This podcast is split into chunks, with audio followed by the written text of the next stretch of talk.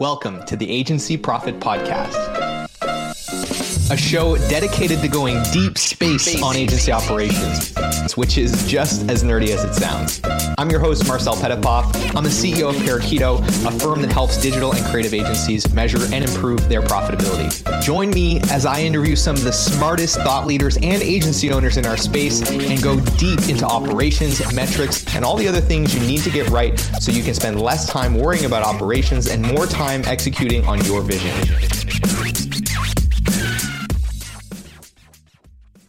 Hello, everyone, and welcome back to the Agency Profit Podcast. I am joined today by the founder and C E O of Ditto, an Asana Solutions Partner that works with agencies around the world to create clarity on how work gets done inside of their organization through S O Ps, systems, processes, and automation to make work smoother, easier, and more profitable. His name is Marquis Murray, and he's joining us here today to dive into all of that. So with that, Marquis, thanks so much for being here, man. Thank you for having me on. I've been a longtime listener, and so it's nice to be on the other side of the uh, of the the headphones this time around. And it's been a long time coming. I think we met uh, probably over a year ago now through yeah. uh, our mutual friend Alex over at partner programs dot i o. And I think like the yeah. first time I talked to you, I was like, you got to come on the show, man. You and me, we nerd out on process. We got to have a discussion. Yep. Um, and then, you know, scheduling being what it is, here we are like almost a year later, but it's happening. It's finally here. Yep. Yeah, I'm excited. So I've given everyone a little bit of context on what it is that you do, but uh, why don't you, in your own words, share what you do and who you serve? Yeah, sure. So Ditto is a systems and processes consultancy. We work with agencies, we work with um, general organizations to help them to standardize how they do work inside of their organizations, whether it is um, documenting their standard operating procedures, putting together and uh, improving or creating new workflows for how they do Um, their work. Um, we implement a lot of technology. So if there's a new software solution that uh, needs to be integrated, we work with uh, the tech partners we, that we that we represent to implement those tools. If there's any more, you know, custom integrations, we work uh, with our developers to make uh, those automations and integration between the platforms as well. So really, the goal of Ditto is to help businesses, owners, operators duplicate both themselves as well as their efforts, their resources, and everything within their business so that they can get the clarity that they need um, around all the, the stuff that they do in their in their businesses.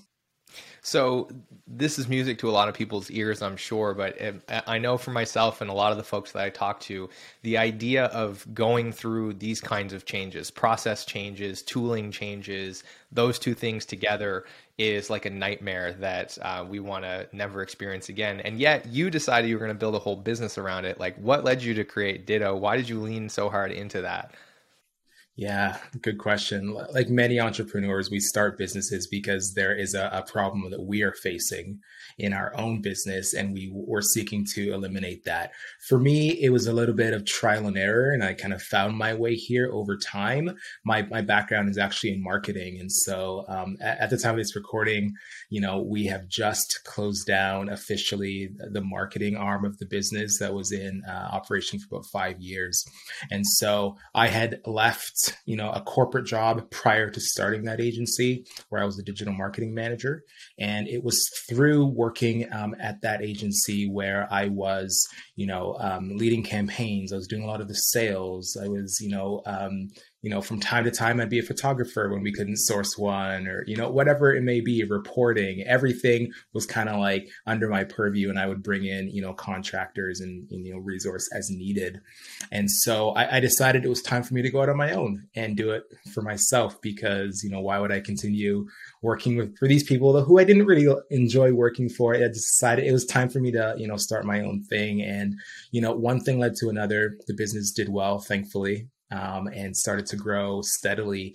And as new clients came in, I had to bring on new team members um, to, to assist. And so like many business owners up until this point, I was doing everything myself, right? I was doing the admin. I was doing the, the skilled work that our customers were hiring us for. Um, I was doing the, the I T support, the H R, the training, all of it. And I was finding myself answering a lot of the same questions, you know, doing the onboarding. And by spending the entire day onboarding my various team members, I wasn't, you know, spending time delivering any work. I wasn't getting to my emails. I wasn't doing the things that the business needed me to do so that it could continue growing. And so I thought, there's got to be an easier way. And so I, I started off using a, a tool that everyone I'm sure knows and loves called Loom. Um, we're not affiliated, um, but if you're listening, reach out. Um, and I just started, like, as I would, I would work through and execute on my daily tasks, I would record my screen and then I would send it off to my team members and, you know, get them to watch it. And so that the next time they had those questions, they had something to, to pull from. And then it evolved into writing down everything that I did in my job, what was involved, what I did, you know, Monday to Friday, so that I could start to delegate some of the tasks that were taking some more of my time. And the more that I got into this and started organizing and systematizing my business, I realized the need that a lot of our customers had for this as well. And so we started implementing, you know, project management tools like Asana. We would integrate um, their and implement uh, C R Ms. So we partnered with HubSpot to do that. And, you know, when the pandemic hit, you know, March twenty twenty, like a lot of people, we saw a lot of uh, changes in business. And so um, it was really through, you know, coming through it and starting to see the need for this in a lot of businesses where I thought the marketing has now Take, taken a dip, right? A lot of our clients pulled their spend. I had the opportunity to launch Ditto, and it came at the right time where there were a lot of businesses that were displaced and remote for the first time and didn't have a lot of these systems set up. Um, they didn't, in a lot of cases, believe it or not, know how to use Zoom or Slack, right? Like imagine a world where, we, where no one knows how to use Zoom. Um, but it, it, it was through that that Ditto really got um, its launch. And it's just been incredible to see Um, the, the people we've been able to connect with and help to improve their systems and improve how they work and bring teams closer together. So th- that's probably the quickest version of the story I can give you. Um, yeah, feel feel free to to pick up pick out anything from that and, you know, ask a bit more. No, I think that's great context, and it's it's the the origin story of most of the folks I'm sure that are listening too, right? It's like I was doing something, people asked me to do more of it, and then all of a sudden I woke up one day and had a business and was helping a lot of people with that problem. Um, so it. Of course, this is like, it looks like just over three years uh, since you started doing this kind of work. I'm sure you've seen yeah. a lot of agencies, a lot of process, a lot of problems. I'm curious, what are some of those key patterns, key mistakes that you see agencies having specifically when it comes to figuring out how to create systems for their business and how they deliver work and doing that in a way that's going to scale? Yeah, yeah I, I'd say the, the the biggest problems we see is, one, that they start too late in documenting their processes. And when it comes to, you know, tools and software, we call it the shiny object syndrome, right? They're just bouncing from tool to tool, hoping that those things will fix their problems when really it, it, it's about process. They don't have any. And so w- when I say that they start too late is that, you know, in a lot of cases, and, you know, I'm a perfect example, um, there are these, you know, entrepreneurs or these, you know, subject matter experts that come from agency and maybe are doing freelance or moonlighting as a freelancer, and they are experts at what they do, right? But as they, you know, continue to grow and scale, they bring on people, and like myself, they're spending a lot of time in areas that they shouldn't be. And so they think, I don't have the time to stop. I don't have the time to document because I'm so busy, right? And they they continue on in this path. They keep onboarding people, and their team has, you know, varied experiences around onboarding, and they they come with their own ways of doing things, and and and, and they keep that to themselves. And so we get to the point where we're, you know, five, ten years in, and there's still a lot of developed agencies that don't have a standard way that they operate. They don't have a way that, you know, things happen around here. And so, and it, it, it's hard to, at that point, even pick things apart and, you know, start to, to document them because we don't know where to begin. There, there's just such a mess. Do you want some free resources to help you measure and improve your profitability? If you do, then I want to tell you about our Agency Profitability Toolkit, which you can grab absolutely free in the show notes or by heading to parakeeto.com forward slash toolkit. It's packed with training videos, cheat sheets, templates, and all kinds of other great resources to help you start measuring and improving the essential metrics that are going to drive better profitability in your business. And it's helped thousands of other agencies around the world do the same. So I want to encourage you to go and grab a copy of that. And if you'd rather get in the fast lane and just have our team of experts guide you through the process of measuring and improving your profitability, then I want to encourage you to apply for a consultation at parakeeto dot com. With that, I want to thank you again for tuning in. I hope you enjoy the episode, and I'll let you get back to it. Now, that can be a, a pretty daunting task, right? If I think like, geez, yeah. man, I got a lot of things that I do in the run of a week, and now I have to write all yeah. of that stuff down. Um, so how do we start kind of taking baby steps and easing our way into it? And I think one of the things I want to unpack here as well is that tension between how detailed the process needs to be, therefore how hard it is yeah. to maintain, versus, you know, what is the right level of fidelity, and how do I find that based on how mature my company is and how much resource I have to actually maintain those processes? Um, let, let's dig yeah. in. Like, what does a good process look like, and, and how do we get started?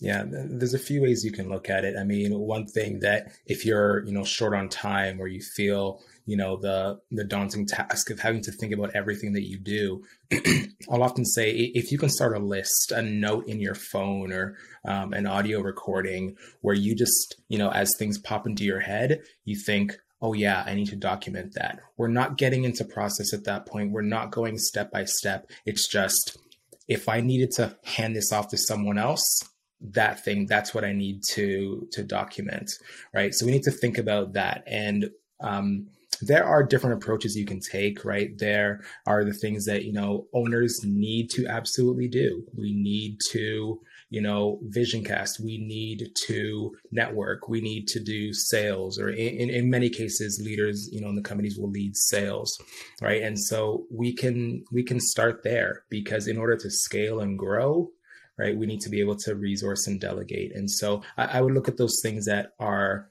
you know, high priority, are revenue generating, right? You, you start with documenting those things, and then you go off into those things that you think are are taking up your time and taking things away from what you really need to be focused on. Um, one, you know, analogy that I often use is the simple example. We actually use this in our in our S O P documentation examples, but it's uh, we give our customers an example of how to document an S O P, and the example we give them is how to make toast, right? So everyone knows how to make toast. You open the bag, you put the, the bread in the toaster, you push the button, you wait, it pops up, you put butter on it, right? Like, that is straightforward. There's not a person on this planet, I don't care who you are, who doesn't know how to do that. Where, where it gets a bit more complicated is where you really want to pick apart, you know, the subtle nuances. So is the bread stored in the pantry? Is it stored in the cupboard? Is it stored in your fridge? What kind of bread is it? Is it white bread, rye, whole wheat? You know, do you have a four slice toaster? Is it a two slice toaster? What setting do you put it on? How dark do you want that toast? Is the, the butter on the top side or the bottom side? Do you use jam or peanut butter, right? So there are all these other things around the main process that aren't necessarily as important when you start out. The, the key point is to just get that thought out, get the process down. And then where you really start, you know, um, tapping into things is where you can bring these, you know, preliminary processes to your team and say, how do we make this better? How do we improve this?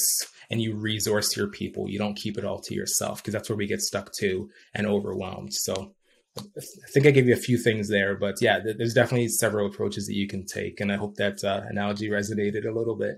Yeah. So in summary, it's like, just start building the list of things. Um, and then that means that as they come up, it kind of reminds you like, oh, I'm about to, you know, like, what did I document yesterday? Uh, how to upload mm-hmm. um, our bank statements to Google Drive so that our bookkeeper can get access to those. Like I just, I literally recorded a Loom yesterday on that. I did that because it was there on my go. to-do list. Yep. And then I was about to do it. And I was like, oh yeah, I should just flip on Loom while I do this. So number one, build the go. list. Number two, start with the process and just start at the highest level that, you know, you can get to.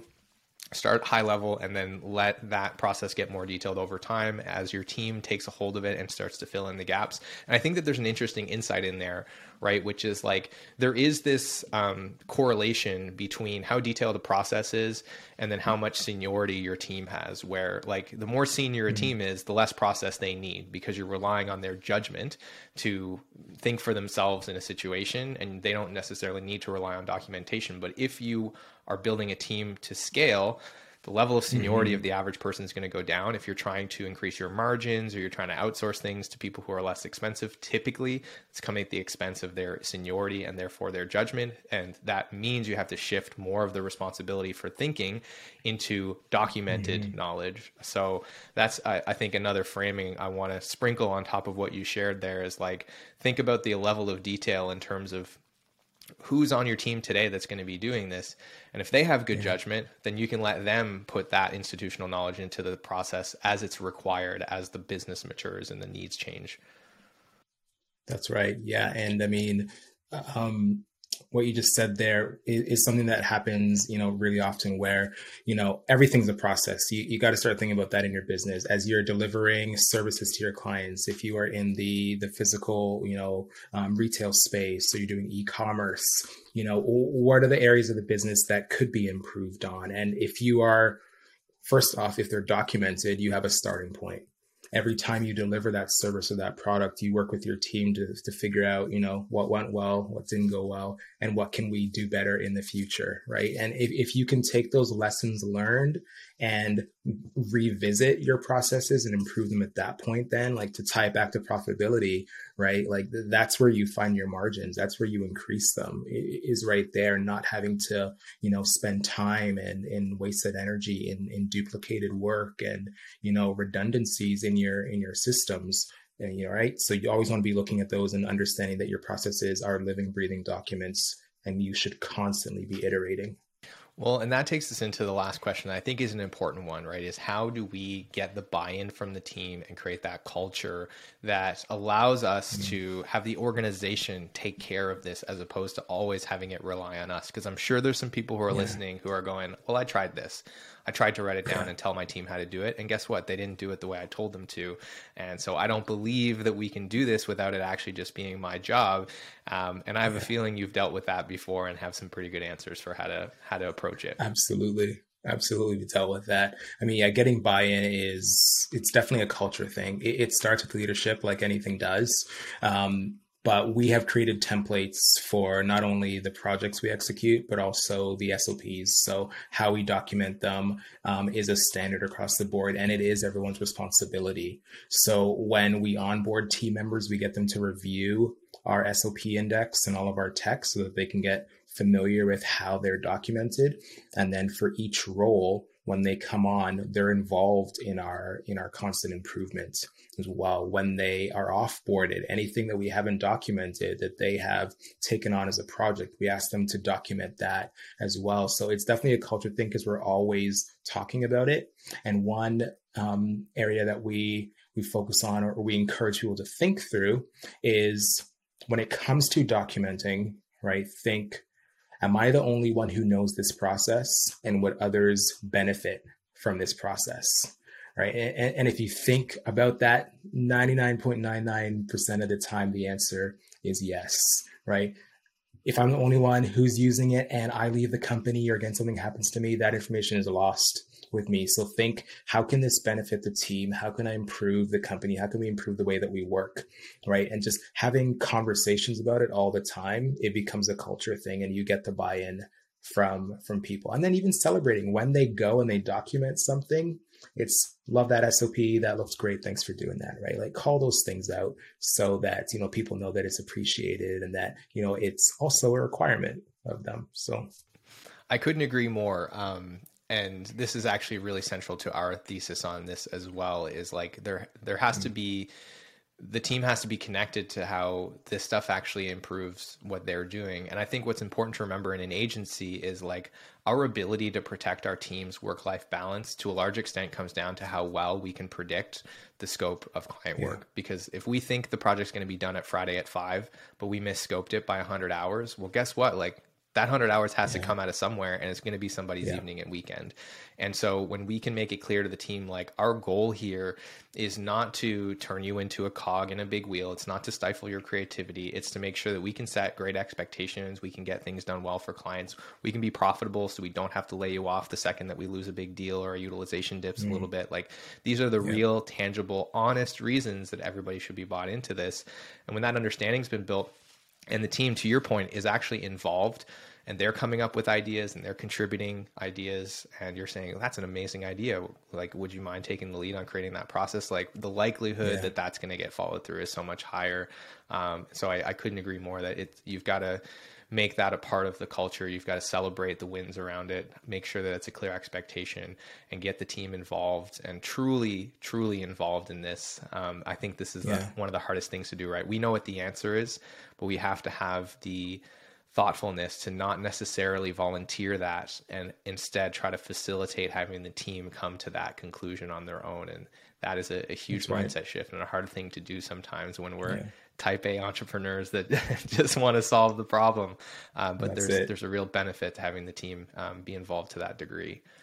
Yeah. And, and another real tangible thing that we do is we use Asana for all of our project management. So we've set up different forms where they can submit anything from a new blog topic idea to, you know, an improvement that we can make in the business. So if, if it is a blog topic, we often encourage them to, when we're talking with customers or when we're out and about, it's, you know, if there's anything that you think we could document and write about to better aid our customers and our audience, let's do that. But we also have a new ideas submission. So if there's any areas of the business that we can improve, we we encourage people to use that that link that submits that form, that information to like a private project for the leadership. We review those things. We bring the the submitter in for more information so they feel like they're a part of this improvement.